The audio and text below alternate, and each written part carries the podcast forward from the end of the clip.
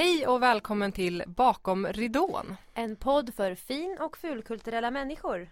We are back. Yes we are. Rent tekniskt var vi tillbaka redan förra veckan men det här är första avsnittet vi spelar in bara vi två för i år. Ja, det är väldigt skönt att vara tillbaka. Ja. Har du Hur- haft en bra jul och nyår? Ja, väldigt, väldigt bra faktiskt. Jag var uppe i Umeå och hade sex dagar ledigt. Vilket var fantastiskt skönt. Mm. Du då? Jag hade det jättebra. Jag hade nio dagar ledigt. När hände riktigt. det senast? Aldrig. Fast ledigt och ledigt, alltså att åka hem för julen innebär ju att fixa och trixa så jag var ju inte ledig ledig förrän på själva julafton, juldagen om man ska vara krass. Mm. Liksom. Så då blir det ju bara fem dagar. Ja. Men det är ju mysigt att vara hemma och förbereda Mm. också. Det är en annan typ av icke-ledighet. Alltså, Precis. det är en annan typ av, av eh, sysslor liksom. Mm, Mm. Verkligen. Tacksamma sysslor. Ja. Vad åt du till frukost? Eh, världens bästa frukost, Mhm. för jag åt hotellfrukost. Med! på Elite Hotel som också sponsrar det här avsnittet idag. Ja, vi eh, fick alltså en frukost på Elite Palace Hotel på Sankt Eriksgatan 115. Mm. Eh, och det var en underbar start på den här dagen. Ja, verkligen. Och för mig finns det liksom typ två krav för att det ska vara en riktigt bra frukost. Ja. Det måste finnas någon form av pannkaka. Mhm. Och det gjorde det. Det fanns Mm. plättar med vispgrädde och sylt. Och det måste vara bra bröd, Mm. vilket det också var. Mm. Mina två krav är ju bra bröd Mm. och att det måste finnas müslibuffé. Ja, Det vill säga att lite, det är klart det ska finnas müsli och flingor, men lite solrosfrön, lite russin, lite puffar att ha i så man kan få skapa sitt eget liksom. mm. Mm. Och det fanns det här också. ja. Så vi är väldigt nöjda, väldigt mätta och tackar Elite Hotel så himla mycket för att ni Ja, har hjälpt oss med det här avsnittet. tack för att ni sponsrar vårt avsnitt och tack för att vi fick äta frukost. Ja. Hur mår du? Vad, vad har Ja. hänt sen sist? Eh, jo men jag, jag mår ganska bra ändå skulle jag säga. Det är som alltid mycket som snurrar i huvudet och mycket Mm. saker att ta ställning till och så är jag mitt uppe i lägenhetsbudgivningar och lägenhetsvisningar och grejer och bara det är ju magsårsfrämjande. Eh, Som ja. att inte livet i sig ger en magsår. Eh, Men det är roligt liksom. mm. Mm. Det finns ju en Alltså a thrill i, Mm. i att köpa lägenhet. Det är vidrigt och jättekul. Mm, absolut, det är Mm. läskigt. Och så blir man så här, det är ju som, som jag sagt förut tror jag, som att gifta sig lite grann.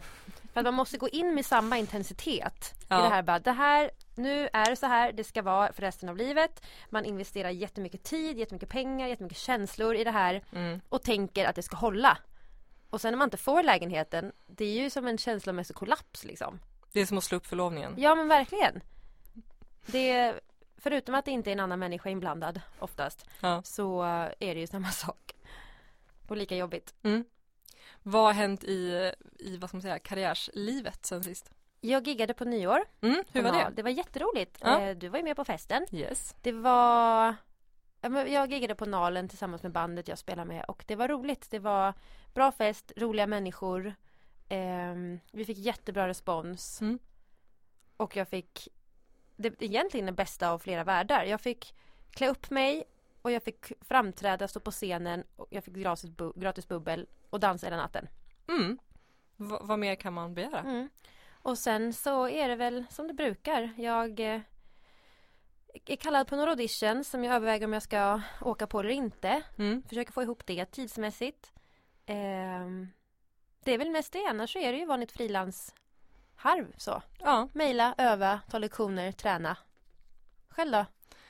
Ja, ehm, jag är inne i en liten eh, självförtroendesvacka. Mm. Eh, som säkert går över. Men, eh, nej men haft, eh, fått lite tunga besked så.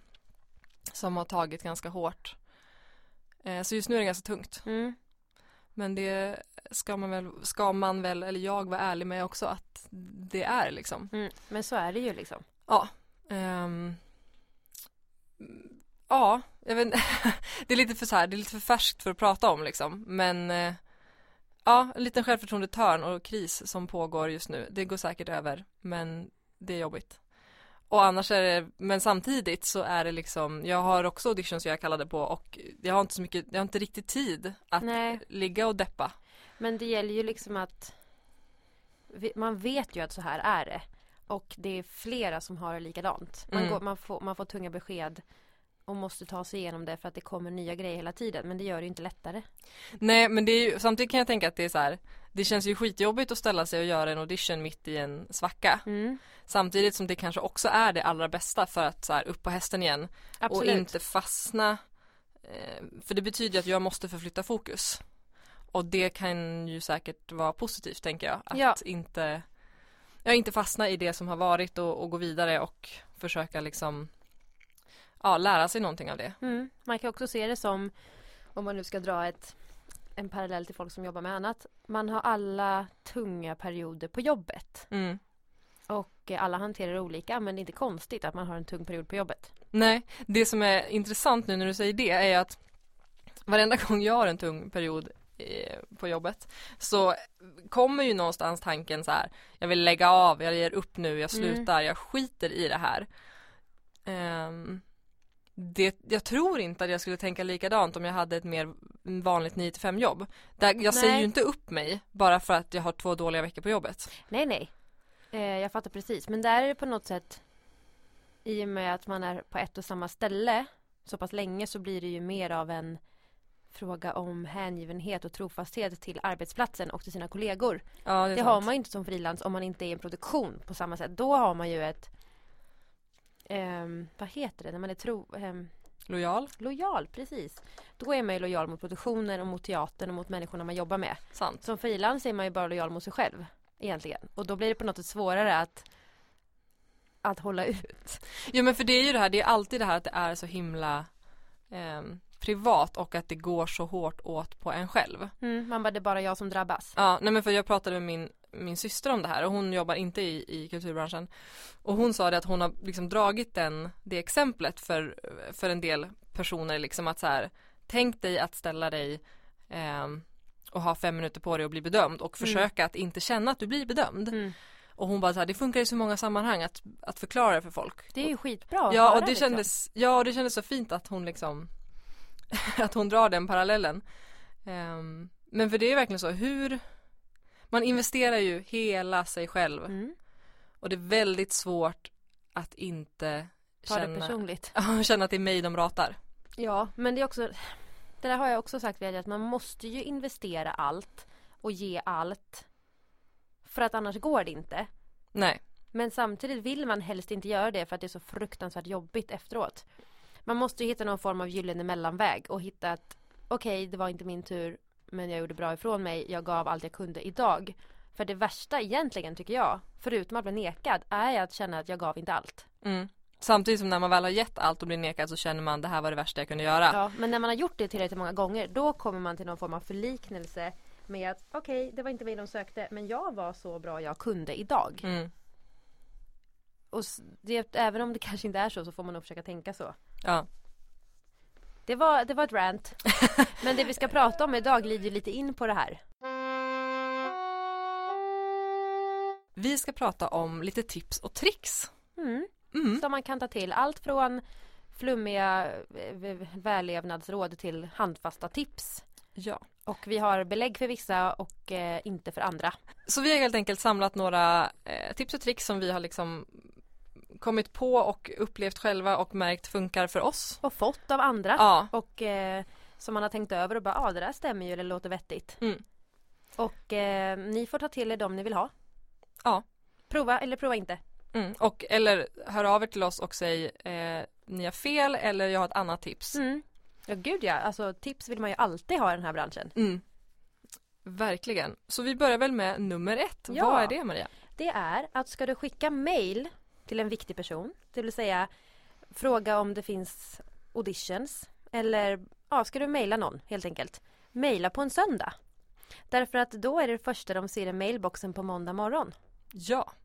Och vi har även en variation på det här som var mejla på udda tider, typ Mm. en torsdag klockan 19.30. Ja. Eh, det här Mejla på udda tider faktiskt kommer från Isabella Lövengrip, alltså alias Blondinbella.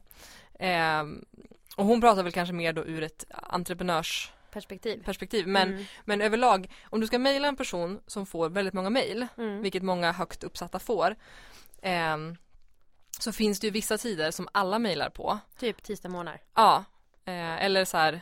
Och att också försöka då, på samma sätt som att när du går på en audition och man kanske måste förstå att så här, juryn är hungrig, juryn är trött, juryn Mm. har suttit en hel dag.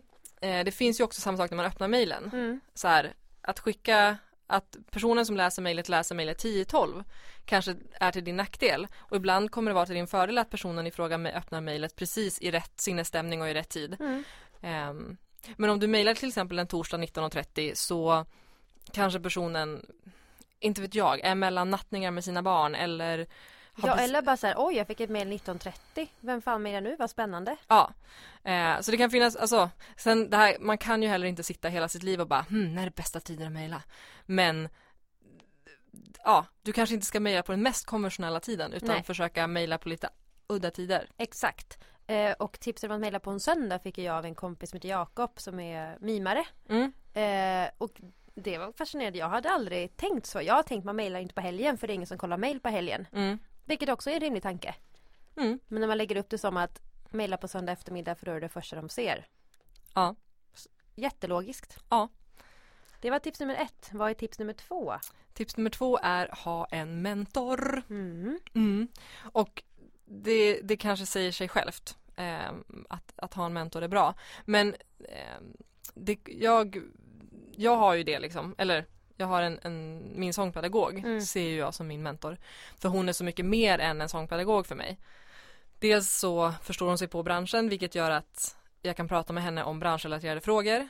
Eh, hon har gått igenom det själv vilket gör att hon förstår hela auditionprocessen eller Mm. när man är ledsen eller när det inte, alltså jag har kommit till henne och liksom storbölat och mår ju alltid bättre när jag varit hos henne. Mm.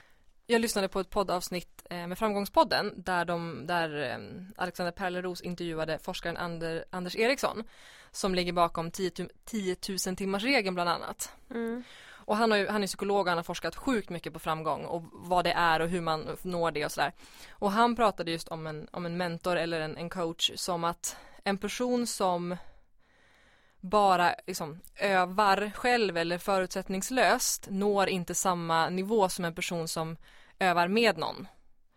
En gång till En person som övar själv Ja når inte samma höjd eller samma liksom nivå som en person som övar tillsammans med någon. Mhm. Som då har en, en personlig tränare eller en coach eller en sångpedagog eller en monologtränare som pushar dig till nya höjder mm. och som säger liksom som som utvecklar dig. Du behöver den pushen liksom. Absolut Ehm, Men det tror jag på. Jag tror att man behöver kombinationen.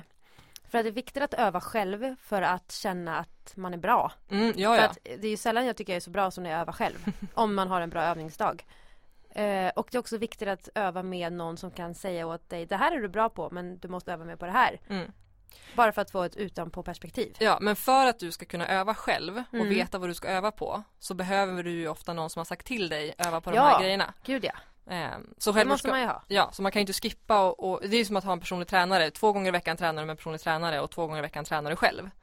Men att hela tiden ha den här människan som, som pushar dig och kan ge dig råd och tips som du kan eh, prata av dig hos och sen om det är eh, psykolog, mamma eller PT eller sångpedagog kanske inte spelar så stor roll men det kan ju vara en fördel att ha någon som är i samma bransch som du är. Som förstår vad du, vad du går igenom. Definitivt. Det är livsviktigt. Ehm, måste personen vara äldre, tycker du? Eller räcker det med att de har en inblick i, eh, i vad man gör? Bra fråga. Spontant skulle jag säga ja, men så är det ju faktiskt inte. Däremot kanske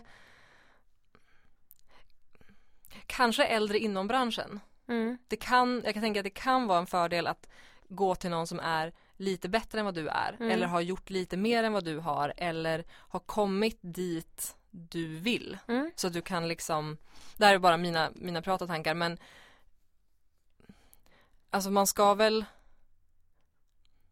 För att nå högre höjder så måste du ju pushas till en nivå du känner jag når inte hit. Och då behöver du någon som ligger högre Mm.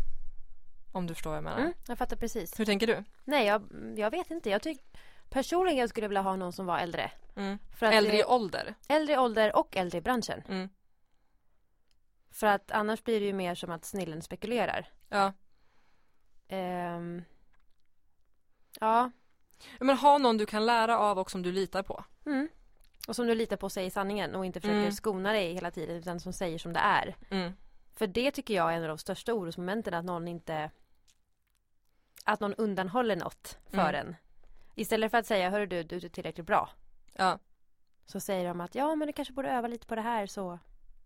Men det där är ju en hårfin gräns för jag minns när jag började som min sångpedagog så var jag lite rädd för jag hade hört att hon var väldigt ärlig. Ja alltså vi har ju samma sångpedagog. Ja.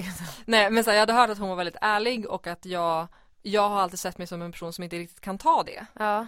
Eh, men det handlar nog ett väldigt mycket om hur personen i fråga uttrycker sin ärlighet. Mm. Och det visade sig att jag kan absolut, jag kan visst ha Mm. eh, ärlighet. Jag kan visst höra så här, det här sätter inte du, du sjunger falskt här eller det här behöver du jobba på. Mm. När, för när det blandas med uppmuntran och konstruktiv feedback, Ja, gör så ja, här Då är det istället, mycket bättre. då funkar det. Det, man är också där för att hitta ett sätt som funkar. Mm. Man är inte där för att bli bedömd. Man är ju där för att hitta någonting som hjälper en att ta det vidare liksom. Verkligen. Ja. Tips nummer tre. Tips nummer tre. Fonationsrör. Ja, Eller någonting likt, men ett fonationsrör. ja. och vi, vi pratade lite om det innan så här, hur självklart är fonationsrör? För oss två är det jättesjälvklart. Mm. Men för mig var det inte självklart för typ två, tre år sedan. Nej men det var ju för att det var då vår sångpedagog föreslog det Ja, för oss. så det, ja, för vissa kanske det här är så här, men det vet vi ju redan. Och för vissa kanske det är, vad är det för något? Mm. Och då kanske vi ska förklara att ett fonationsrör är helt enkelt ett glasrör som finns i olika längd beroende på om du är sopran eller alt, tenor eller bas. Eh, hårfina gränser men det finns ändå för olika röster. Mm. Som man helt enkelt blåser i. Man stoppar lite vatten och blåser i och bubblar Mm. och ljudar i. Ja, och kinderna ska, Skaka. ja precis. För då Eh, slappnar stämbanden av. Ja, och du ska inte liksom spänna läpparna utan du sluter helt enkelt om munnen eller läpparna kring det här röret på ett avslappnat sätt. Mm. Och jag brukar göra det fem minuter. Eh, börjar alltid min uppvärmning med fem minuter eh, bubbel. Alltså bubblande, inte, inte alkoholbubbel. Ehm, jag brukar göra ungefär två och en halv minut utan ljud och sen två och en halv minut med ljud. Mm. Eh, och sen kan man använda fonationsrör på massa andra sätt. Mm.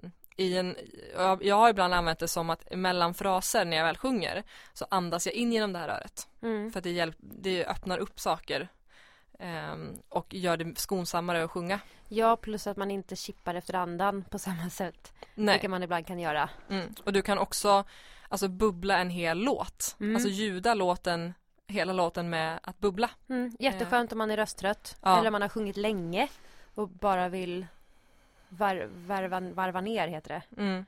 Men jag har också haft perioder när det är så här antingen om jag känner att jag är rösttrött eller att rösten inte funkar eller att Mm. jag inte hinner Mm. öva så mycket som jag vill. Så här, mina fem minuters bubblingar det gör i alla fall någonting. Mm. Och för många som är röstskadade så använder man ju fonationsrör för att liksom komma tillbaka. Absolut. De är kanon. Ja, eh, kostar ungefär 80 kronor. De är lite ömtåliga. Ja, men det finns också fonationsrörs... Eh, Skydd. sky- ja, precis. Eh, Man kan göra egna av kartong också. ja, de här finns att beställa eller så kolla med din sångpedagog om, om hon eller han har eller om de kan beställa in i liksom i många Mm. och så. Eh, och på lite samma eh, ämne så kan man också ånga rösten. Ja, precis. Eh, jag brukar ju göra det. Man kan ju köpa ångmaskiner och luftfuktare och grejer. Mm. Men jag brukar ånga Senaste veckorna har jag faktiskt gjort det nästan varje morgon. Att man kokar vatten i en kastrull eller vattenkokare. Häller upp i en kastrull, sätter sig med huvudet över och en handduk över huvudet. Samtidigt får du en liten eh, ansiktsbehandling i och med att du öppnar upp porerna. Ja precis, inte bra att göra med smink. Eh, Eh. kan tilläggas. Men vad, vad tycker du att det här ger då? Ehm, det är ju, alltså det fuktar ju slemhinnorna. På vintern har man ofta torra slemhinnor. Mm. För att det är kallt. Eh, så att är man lite killig i halsen Mm. och vill hosta mycket så hjälper det för att det ja, men fuktar, återfuktar slemhinnorna. Men hur länge sitter den liksom effekten i då? Det vet jag inte. Nej. Alltså jag sitter typ beroende på hur mycket tid man har såklart. Cirka fem minuter. Mm.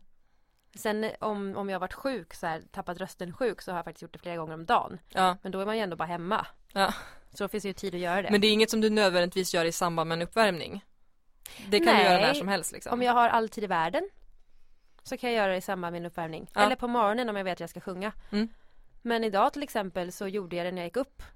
Jag satt och ångade tre minuter och bubblade i två. Mm. För att det var den tiden jag hade och Ja. kände att jag ville göra någonting. Mm. För att det var så tidigt.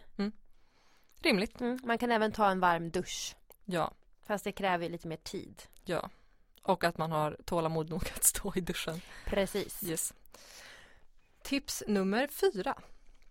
Eh, Lär känna och acceptera vad du behöver. Mm. Och det här, låt, det här är ju både flummigt, självklart och något som tål att, Upprepas. ja. Vad menar vi med det här då Maria? Jo, att lära känna din kropp och din röst och acceptera den. Mm. Måste du sova länge för att kunna sjunga så pass bra som du vill? Gör det. Ja. Eller deal with att du inte har gjort det. ja. Ja, Så här, men- Skyll dig själv. tips, skyll dig själv. Nej men alltså det finns ju så här, det är väl ganska givet att det är bra att ta hand om sig. Mm. Men det, vi är också väldigt, väldigt olika. Mm. Och det minns jag när jag började kulturama, jag tyckte det var skitsvårt att vara så här. jag hade aldrig tränat så mycket. Nej. Eh, hade, Hur liksom, ofta måste jag äta mellanmål? Hur mycket vatten ska man dricka? Ja. Hur, när, hur sjuk är för sjuk för att dansa? Mm. Är jag stel för att jag har träningsverk? Mm. Eller för att jag, du vet, har en skada? Vad orkar min kropp? Vad krävs av mig både mentalt och fysiskt för att jag ska palla med den här utbildningen eller den här, det här Exakt, jobbet? och det vet ju bara du. Sen måste man ju kunna ta input från andra. Mm. Ehm, och det kan vara skitsvårt för att man kan ju känna sig påhoppad om någon bara, men det är klart du kan dansa, skärp dig. Ja, Och då måste man ju kunna ta in det och bara, har hon rätt? Nej, det går inte. nej. Hellre försöka och sen backa tycker jag Mm. Personligen. Men det är också min åsikt. Mm.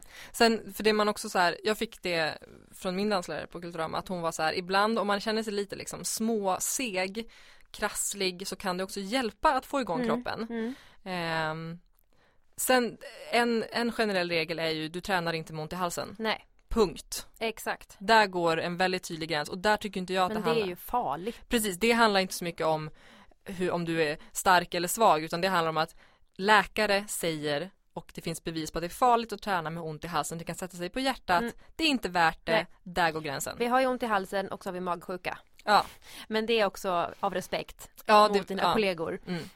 Eh, men ja, nu ska inte jag glorifiera det på något sätt. Men mitt praktexempel när folk frågar vad jag är för sjuk så brukar jag säga ja, jag har gått på danslektioner med en nästan avsluten hamstring och lunginflammation. Men hur smart var det i Det efterhand? var idiotiskt. Okej, så att det, det var för sjukt. Mm, det var för sjukt. Okej. Men det kan också vara lite så här, ja, det, det är ju måttstocken för mig. Då Mm. insåg jag att det här går inte. Mm. Och det jag drar det väldigt långt. Mm. Så tycker jag verkligen inte att man ska göra, bör understrykas. Nej. Även om jag är lite stolt över att jag gjorde det. Ja, men det är ju id- idioten Ja, i dig som är stolt. Absolut, men Ja. jag skulle aldrig göra det nu. Nej.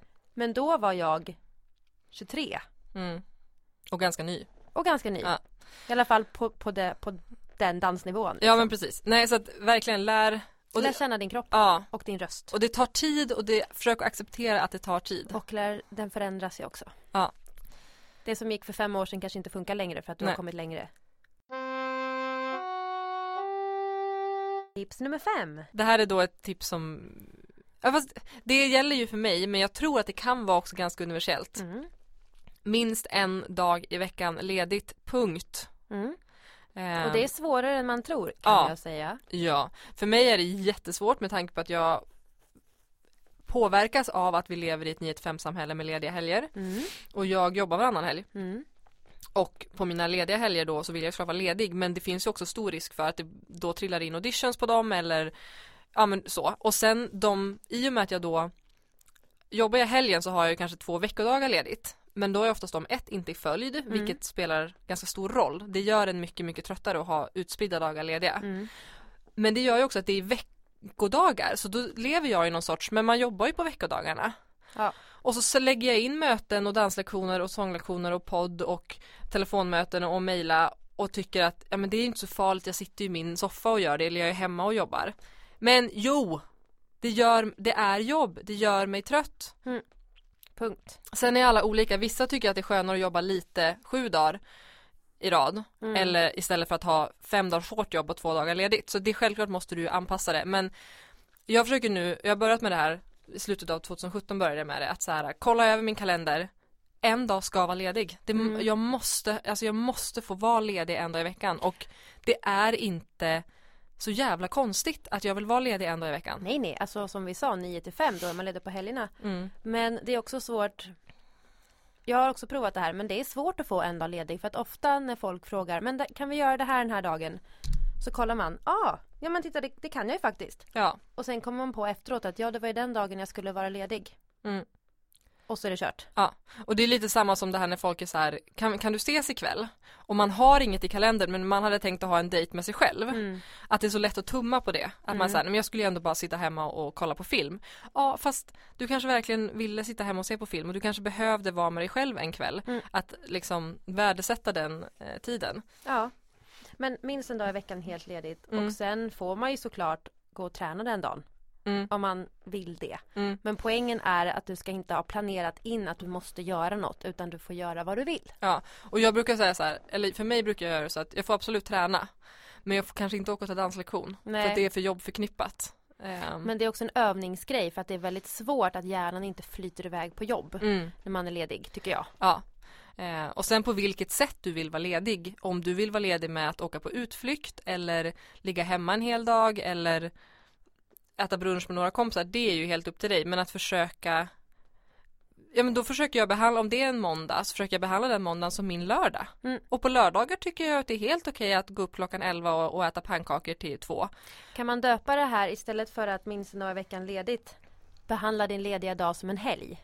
Ja, och du behöver ha en helgdag i veckan. Mm. Punkt. Punkt. Nummer sex. Ha en standardmall för dina jobbmail och dina brev etc. Men Mm. glöm inte att vara specifik. Nej, och det vi menar med det är glöm inte att byta ut namnen i Ja, ditt, det kan bli det väldigt dumt. pinsamt. Eh, självklart så, alla jobb man söker eh, generellt, oavsett vilken bransch, kräver ju ofta ett personligt brev. Det är faktiskt ganska ovanligt med personligt brev i vår bransch. Ja, jag har bara dykt på det en gång. Ja, jag har dykt på det två, tre gånger. Ja. Ehm, men, men på samma sätt som när du söker ett, ett vanligt, inom citationstecken, jobb så är det ju ofta på det personliga brevet du kan eh, anpassa och, och förklara vem du är och det, självklart behövs ju det det märks om du skickar ut ett standard personligt brev. Men du kan ju ha en mall på ett personligt brev som är lite om vem du är och vart du kommer ifrån och vad du har gjort. Mm. Och sen ändra liksom beroende på vilket jobb du söker så här, varför vill du jobba där, vad kan du tillföra, Ja. allt sånt. Definitivt. Men att ha en början och en, så att du vet ungefär hur skriver jag ett personligt brev så att det inte tar två dagar. Ja, att det inte blir som en sån stor eh, tankeprocess. För att många tänker att det är jobbigt att skriva personligt brev. Mm. Men det tar inte så lång tid om du har en standardmall att utgå från. Mm. Jag har en standardmall för allt. Ja. Alltså här, om jag, om jag mejlar en regissör, om jag mejlar en teater. Mm. Eh, det är liksom den här standardbörjan, vem jag är, hur gammal jag är, om det är relevant, vad jag heter, var jag bor och vad jag gör. Mm. Och vad jag gjorde senast. Ja. Eh, och sen får man ju ändra det såklart då och då beroende på vad som händer. Mm.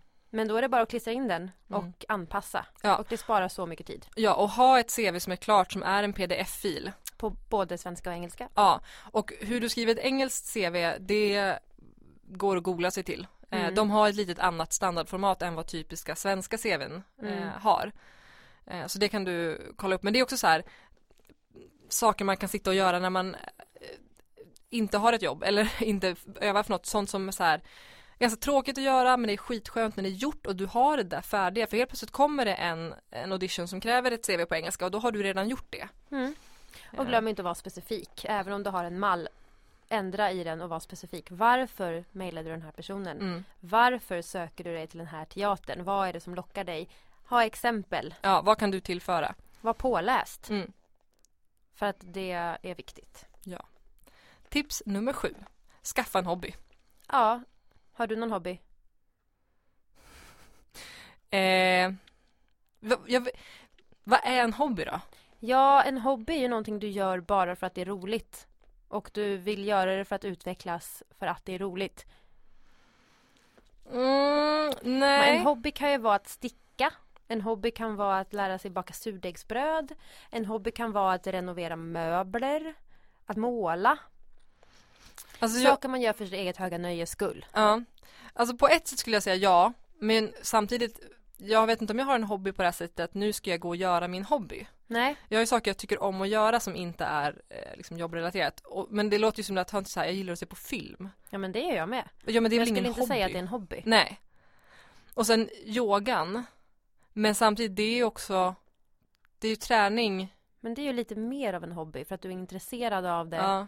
Av en annan anledning än, än jobbmässigt. Ja, nej, men då, ja, då är väl yogan min hobby Ja. då. Vad har du för hobby? Jag har ingen hobby. Är det nyårsmål 2018 att skaffa en hobby? Jag har ett av dem kanske. Vad skulle du, Ehm, vad tänker du för typ av hobby? Jag vet inte. För att jag funderar på så här, måla. Jag är inte så bra på att måla. Nej. Och då vet jag inte om jag vill göra det.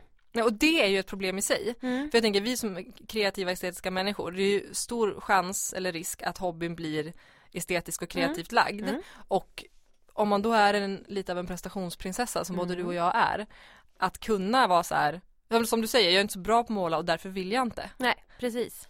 Men jag vet inte riktigt vad det skulle kunna vara. Men alltså någonting, att sticka skulle Mm. vara roligt. Att måla kanske skulle vara kul.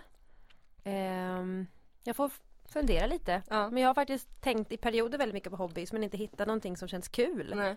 Det som är svårt tycker jag med hobby, för många är ju hobby så här, om jag sjunger i kör en gång i veckan, Mm, det är att, ja, det funkar inte riktigt för oss för att det är redan vårt jobb. exakt. Och jag har ganska svårt för, för jag så, o, alltså mitt schema är så eh, obestämt. Så Mm. jag har svårt för det här varje torsdag klockan 19 så ska du befinna dig på den här platsen. Nej, det tog svårt. Ja. Men alltså en skrivarkurs kanske skulle vara roligt för jag tycker om att skriva. Ja. Och jag skriver väldigt mycket. Mm. Eh, och skriver liksom ofta små texter till Instagram-inlägg för bandet och tycker det är roligt att tänka. Översätta gjorde jag ju förut. Ja. Översätter sånger. Mm. Jag kanske ska börja ta upp det igen. Ja, Mm. skaffa en hobby i alla fall. Det är bra för alla. Tips nummer åtta. Kom ihåg att det som är självklart för dig är inte alltid självklart för andra. Nej, och det låter ju väldigt självklart. Men, Men, det är det ju inte. hur tänker vi? Jo, men jag tänker Ponera att du är på en fest eller på en middag och någon frågar eh, vad du gör just nu. Mm. Och då tänker du, men det är självklart att jag gör det här och det här. Att jag går på auditions och mitt frilansliv ser ut så här och så här. Och det kanske känns som en korkad fråga. Och vi har pratat om det förut, att det är jobbigt att få frågan. Men kom ihåg att bara för att det är självklart för dig är det inte självklart för andra. Nej. Precis som att du har inte stenkoll på vad en jurist faktiskt gör om dagarna. Du vet att hen är jurist. Mm. Inget mer. Att vara jurist kan ju innebära, du kan jobba på 50 olika arbetsplatser. Mm. Och det är så lätt att fastna i sin egen lilla frilansbranschbubbla. Mm. Och kom ihåg att det som är självklart för dig och de du umgås med i kretsen, det är inte självklart för andra. Nej, och ibland får man väl kanske försöka påminna sig om att folk vill dig inget illa. När de frågar, men varför kom du inte in på scenskolan? Ja. Så är det för att de vet inte hur hög konkurrensen är eller hur antagningsproven faktiskt ser ut eller Nej exakt. sånt. Alltså Eller så. så här, varför kan du inte komma på den här festen? Det är ju fredag. Mm. Man bara, ja fast jag ska faktiskt upp för att jag har ett extrajobb som börjar klockan sju. Eller jag ska upp och gå på träningspass. För att jag är inte ledig i helgen så därför går jag och tränar på morgonen. Alltså Ja. att det är självklart för dig att du kanske vill gå hem en fredag för att du ska faktiskt jobba i helgen. Ja. Men det är inte självklart för andra. Nej. Och det är bara viktigt att bära med sig för att det blir så pass mycket lättare om man kommer ihåg det. Mm. Mm. Absolut. Så det är ett bra tips för ens egen mentala hälsas skull. Ja. Nummer nio. Eh, prata inte om slash re- recensera inte en föreställning eh, liksom på, i foajén eller på tunnelbanan hem. Nej. Utan vänta. Det här tipset fick jag i New York. Där det är liksom en ganska oskriven slash skriven regel. Att, jag tror att min lärare sa så här, wait eight blocks to talk about a show. Mm. Därför att eh, ja men du vet aldrig vem som sitter i samma tunnelbanevagn som du eller vem som över, råkar höra dig få igen när du dissar en föreställning eller Alltså även om du pratar positivt, det är såklart bättre att gå ut i foajén och bara shit vad bra det är. Det kan man ju säga såklart men Det här dissekerandet och liksom Analyserandet. Ja, det kan vara smart att vänta med det för att det Av respekt. av, precis, av respekt för de som står på den där scenen och ger sitt hjärta liksom. Ja. Eh, och det är samma sak, han som gav mig tipset i New York, han sa också det att eh, när en kompis till exempel har haft premiär eller föreställning, det första är liksom bara shit, alltså vad bra du var, tack för att jag fick komma, gud vad fint. Sen, om personen också ber om det, då kan man ge mer konstruktiv feedback. Mm. Eh, men det är inte din sak att gå in och säga så här, ja jag hade gjort andra regissörsval. Nej, jag tänker på en scen i Vänner som jag tycker är väldigt tydlig. När Joey kommer och har gjort en föreställning som alla hatade. Ja. Och han kommer och de bara Hey you were great! You were in a play! I saw you on stage! Oh great you guys you were there! So what do you think? Så det är tyst 30 sekunder Hey you, You were on the in stage! Ja. Eh, det, är, det är en väldigt bra exempel på det här. Överös din kompis med beröm. Ja, Och sen när de frågar då får du tänka efter så här, vad kan jag säga? Ja och vad, Och vad tyckte jag? Ja och vad ger det den här personen att jag säger eh, det jag nu tänker säga. Mm. Ehm, så gener- ja, men generellt, stå inte och snacka skit få igen. Nej för att det låter, även om ingen annan som känner någon eller någon som har varit med hör så hör ju andra människor och det kanske inte framstår inte som en så bra dager om du gör så. Nej och det här kanske låter jättelätt men jag kan själv behöva påminna mig om det ibland att så här, nej men du får vänta med recensionen tills du kommer hem eller sitter i ett rum där ingen annan kan höra. Mm. Eh, för det är klart man får åsikter men man måste ju kanske hitta tid och plats för när man uttrycker dem. Exakt. Tips nummer 10. Hälsa på pianisten på en audition och respektera hens jobb.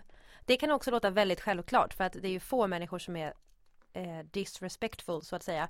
Men det, jag har fått höra av pianister att det är inte självklart Nej, att bli hälsad på som pianist. Att ta i hand, att vara noga med och respektera att mina noter ska vara i ordning.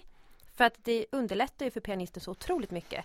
Att noterna är tejpade, att du är tydlig med vilken tonart, att du har skrivit in kolla vortse, att du har skrivit in koda. mm. Eller att du har strukit över någonting tydligt. ja. Att det inte bara är så här lite hafsigt utan att det är bra gjort. och i, i förlängningen så gör du ju det här framförallt för din egen skull. Mm. För en pianist som inte kan göra sitt jobb på grund av att du har gett honom, hen dåliga förutsättningar, Mm. det slår tillbaka på dig. Och hur många gånger har man inte tänkt, åh shit pianisten hatar mig. När man står och sjunger. Ja, Nej, det har man kanske inte tänkt. Men eh, om du har hälsat och varit trevlig mot pianister så behöver du inte oroa dig för det. nej och ni ska ju musicera tillsammans. Mm. Då måste ni båda få chansen att göra det på bästa sätt och där, där som sångerska eller sångare så är ju du den som kan hjälpa pianisten med det. Ja, exakt. Eh, Du ska självklart hälsa på alla såklart. Vid en auditionsituation, juryn också, ja, tycker jag. Men pianisten glömmer man lätt bort för att det är ju någon som bara är där och sitter i rummet och spelar. mm, men den är, alltså pianisten är så viktig. Så viktig. Och det märks också så här, för att jag har haft turen att få jobba med otroligt bra pianister. Mm. Eh, och då tar man, eller jag har tagit, ibland tar jag det lite för givet så här, men alla spelar väl som, som de jag är vana vid att spela med. Ja, Så eller bara, han fattar väl att det betyder det här. Bara, nej, Och så bara, nej det är inte självklart. nej. Jag gjorde en audition en gång när pianisten de de hade en, en vikarierande pianist och han hade inte spelat musikal någon gång. nej. Så han blev helt chockad när han bara oj det är skrivet så här. Ja jag spelar mest ackord. Och jag bara jaha. Ja, Nej då får vi försöka lösa det då. ja. Men det är också en pianist, en jazzpianist är inte en musikalpianist, det är två olika genrer. Mm, det får man ju samma- komma ihåg. Ja, och sen eh, också ange tempo. Ja. Eh, och det är också ett New York-tips, jag vet inte om det är bara i New York man måste göra så. Men där fick jag så här, eh, ange inte tempot med knäppande fingrar. För att det är lite eller det kan framstå som lite otrevligt att du står och knäpper mot någon så här hårt. Utan att de tyckte man skulle klappa Mm. takten på typ knät. Eller i händerna så här. Ja. Eh, Jag brukar sjunga en liten bit och försöka ja men precis, jag brukar, med handen liksom. ja, jag brukar sjunga och klappa liksom. Mm. Eh, jag vet, så här, det är ett tips ni får ta till er om ni vill. Men Mm. när de sa det till mig så tyckte jag ändå att det var ganska logiskt att så här, stå och snappa med fingrarna i någons ansikte kanske liksom Det finns trevligare sätt att ange tempo på. Absolut. Tips nummer 11. Ljug! Mm, det här får du utveckla. Ja, det här är ett av mina favorittips och det som jag faktiskt tror jag har mått, mått bäst av att tillämpa. Det är helt okej att ljuga. Mm. Inte på ditt CV och inte kanske i auditionsammanhang men när du är på en middag eller en fest, du får ljuga och säga det går skitbra för mig. Eller svara svävande eller hitta på lite vad som helst. Du kanske inte ska säga jo men jag är med i den här tv-serien på SVT nu, du kan ju kolla Mm. om du inte är det. Men du har ingen skyldighet att berätta hela din karriär för någon du inte har lust att berätta det för. Nej. Jag har ljugit många gånger när folk säger så här, ja men har du några auditions? Jag kanske har en, jag vet kommer kanske om några månader. Men då brukar jag svara, ja det är flera stycken på gång. Ja, För att det är det ju. kanske bara Även om jag inte ska gå på dem eller vet om dem så är det ju flera auditions på gång. Ja. Ehm, och så här, ja men du vet i, i hur specifik du också är i vad du jobbar med. Mm. Du har ingen skyldighet om du inte har lust att berätta exakt vad du jobbar med eller hur det funkar utan Ibland kan jag vara jättespecifikt och säga så här, ja men jag är musikalartist utbildad här och här och ibland så svävar jag lite och så här, frilansar som sångerska. Mm. För att det beror på vilket läge jag är i, vilket Mm. sammanhang jag är i och hur mycket jag För jag vet ju också att många har lättare att förstå frilansande sångerska jämfört med till exempel musikalartist. Absolut. Folk förstår mycket lättare, de kan, de kan se det framför sig mycket lättare vad en frilansande sångerska faktiskt gör. Men det är förvånansvärt många som inte vet vad musikalartist är. Ja. Har jag kommit fram till. Och det, där har vi återigen, det som är självklart för mig är inte självklart för andra. Nej. Och det är inte alla dagar jag har lust att förklara det. Nej. Och det är, och så här, det är okej att ljuga. Mm. Du får säga att det gick skitbra på en audition även fast du typ totalt inte gjorde det Ja. bra ifrån dig. Man kan ju också underlätta för sig själv om någon frågar och så kan man säga så här, ja men jag gjorde en jättebra audition Mm. och sen fick jag inte jobbet. För jag har lite så här ärlighetstourettes. Mm. Att jag måste, jag, jag tror att jag måste vara ärlig annars är jag, en- inte vet jag, hamnar jag i helvetet eller något. Men eh, sväva på målet eller du får ljuga. Mm. Det som, om det får dig att må lite bättre, att inte behöva vara brutalt ärlig om allt som händer, så man får ljuga. Mm. Tips nummer 12. Ha kontorsdagar. Ja. Ehm, det, det har vi ju haft i perioder. Mm. Och det är Mm. så himla Det bra. är jätteskönt. Eh, vår gemensamma kompis har ju till exempel frilanstisdagar. Mm. När hon har hela förmiddagen när hon sitter på ett fik. Och när jag bodde tillsammans med henne så gick vi ofta till Mm. det lokala fiket och satt och jobbade en hel förmiddag.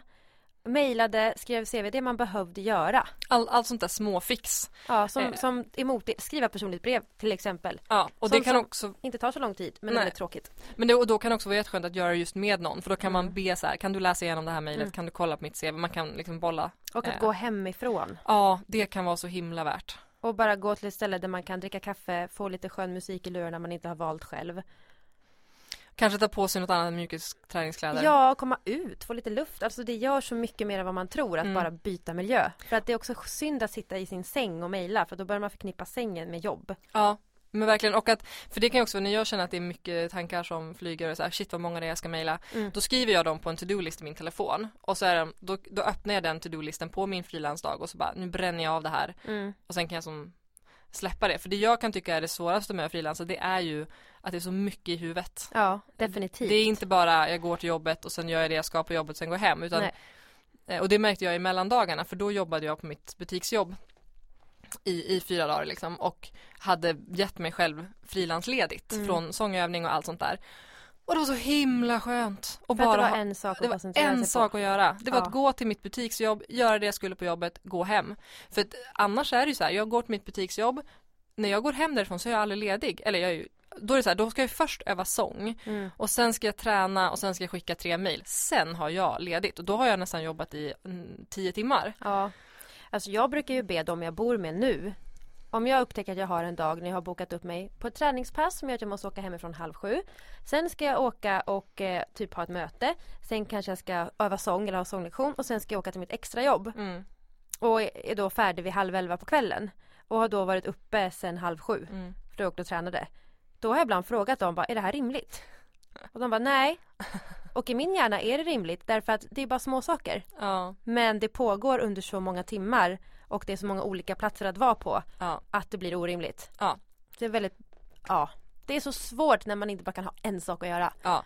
Och det, det här, jag tycker också kontorsdagar är ett sätt att ta sitt frilansande på ett större allvar. Mm. Att göra det mer till ett jobb och inte bara något så här, men jag satt ju bara i sängen och skrev lite mejl. Bara Nej, här, att gå till nej, kontoret. jag har varit på mitt kontor. Ja. Eh, och alla har ju olika sätt för att lyckas få den känslan. Vissa kan klara av att ha hemmakontor. Mm. Eh, det, och det kan man ju, man kan ju göra den liksom skillnaden på många sätt. För vissa är det att byta om, för vissa är det att byta rum, för Mm. vissa är det att behöva gå hemifrån. Ja. För vissa är det att jag sätter på en annan musik när jag jobbar och så är det en annan musik när jag är ledig. Så det finns ju jättemånga olika sätt att göra den där skillnaden på. Men jag, Men jag tror, tror- att skillnaden är viktig. Jag tror alla som jobbar hemifrån måste göra det. Min pappa jobbar hemifrån ganska mycket. Mm. Och han har ju ett kontoret Mm. hemma, liksom, kontorsrummet där han har skrivbord och dator, sin laptop, skrivaren, alla jobbpapper. Det är liksom hans kontor. Mm. Sen så går han till lunch i köket. Mm. Han går och gör någonting annat, kollar på tv i ett annat rum Ja. om han tar en paus, alltså så. Och det är nog viktigt för att separera hjärnhalvorna lite. Ja, alltså frilans kräver ju en, en jävla disciplin Mm. för att liksom tydligt, nu jag jobbar jag, nu är jag ledig. Precis. Ehm, och, jag, men, så här, och jag är verkligen inte perfekt på det här. Jag kan absolut Gud, sitta i min soffa och mejla. Jag, jag gjorde det senast igår. Ja, och ibland tycker jag det är asskönt att bara så här få såsa runt i mjukiskläder hela dagen och skicka några mejl och sen se ett avsnitt på SVT Play. Mm. Ehm, men ibland så behöver jag det här, äh, nu börjar mitt jobb. Mm. Kanske ta på mig lite mascara. Kanske ta på mig en snygg tröja och Mm. gå hemifrån. För mig är det borsta tänderna, borsta håret, klä på mig, dricka en kopp kaffe, sen börjar kontoret liksom. Ja. Det är det här med kaffet, jag tar mitt kaffe och sätter mig vid datorn. Ja, Typiskt jobbgrej. ja. Nej, men så ta ditt frilansande på allvar. Att Mm. skicka mail är också att jobba. Mm. Och sista tipset då? Fast jag har ett till. Okej, det näst sista tipset nummer 13 är Sätt timern. Sätt timern. Oavsett om du ska bubbla, om du ska öva, om du ska mejla. Sätt timern. 20 minuter jobb, sen lite Facebook-paus. Ja. Det, och det är också för alla som pluggar, framförallt kanske ett mer teoretiskt ämne. Alltså när man föreläsningar på universitetet är 45 minuter, sen är det en kvarts paus. 45 minuter, en kvarts paus. Hjärnan kan inte koncentrera sig hur länge som helst. Nej, sen tappar du sugen och då känns allt dåligt. Mm, och det är samma sak som så här när man sätter typ jag ska plocka och städa en kvart. Man hinner så jävla mycket på en kvart. Om man gör effektivt, bara det. Ja. Ehm, så sätta timern kan vara jätte, jättebra. Ja, det är skitskönt. När jag tyckte att bubbla har varit jättetråkigt. Mm. Jag tycker det är ganska tråkigt att bubbla. jättetråkigt. Då sätter jag timern på fyra minuter. Och sen om jag vill fortsätta då gör jag det. Mm. Men då vet jag i alla fall att jag har gjort det fyra minuter. Mm. Och det är fullt tillräckligt. Nej, och det, och det kan också vara just för att dela upp din arbetsdag tydligare i så här nu ska jag mejla en kvart och inte kolla Facebook och Mm. nu sen ska jag öva en timme och göra, alltså dela upp din dag tydligare med hjälp av en timer. Jätte, jättebra. Mm. Och nu, dagens Sista. sista, tips. Behandla dig som din bästa vän. Ja, Slash, lyckas du inte med detta, ha vänner som säger till dig när du inte behandlar dig själv som din bästa vän. exakt. Jag vet att du har sagt till mig flera gånger och jag har sagt till dig flera gånger att så här skulle du aldrig säga till mig. Nej. Så här skulle du aldrig resonera om det var jag som ställde den här frågan till dig. Mm. Därför att man är så snabb på att vara hård mot sig själv. Ja. Jo, där har jag dig och eh, Rebecka då som, som liksom säger till mig när jag är helt ute och cyklar. Mm. Och jag, rent logiskt, jag hör ju mig själv. Jag hör ju att jag samma råd som jag har gett er kan jag aldrig ge mig själv. Jag är jättehård mot mig själv. Och så, då får ni liksom så här kalla in mig igen och bara Lisa nu, nu är du där igen. Ja. Eller nu, nu säger du emot dig själv. Eller nu är du helt, vad, vad, vad säger du liksom? Precis, så har du fastnat i en tankekedja så börja tänka så här, vad skulle jag säga till min bästa vän Mm. om jag fick frågan ja. av, av honom eller henne? Mm. Och det här är också här, vi funderar lite på om vi skulle ta med det här tipset för att det är så himla klyschigt. Men det behöver ju upprepas för det är ju nästan ingen som lyckas Det med är det, ju här. inte självklart. Nej, jag Verkligen lyckas ju inte Nej, jag med lyckas verkligen inte heller. Och jag tror inte att någon egentligen lyckas med det till 100% hela tiden. det. I Nej. perioder kan man ju vara snäll mot sig själv och vara bästis med sig själv så att säga. Mm. Men det är ju svårt att höra sig själv utifrån. Ja, jättesvårt. Man kan ju höra liksom att okej det här kanske inte är ett logiskt resonemang.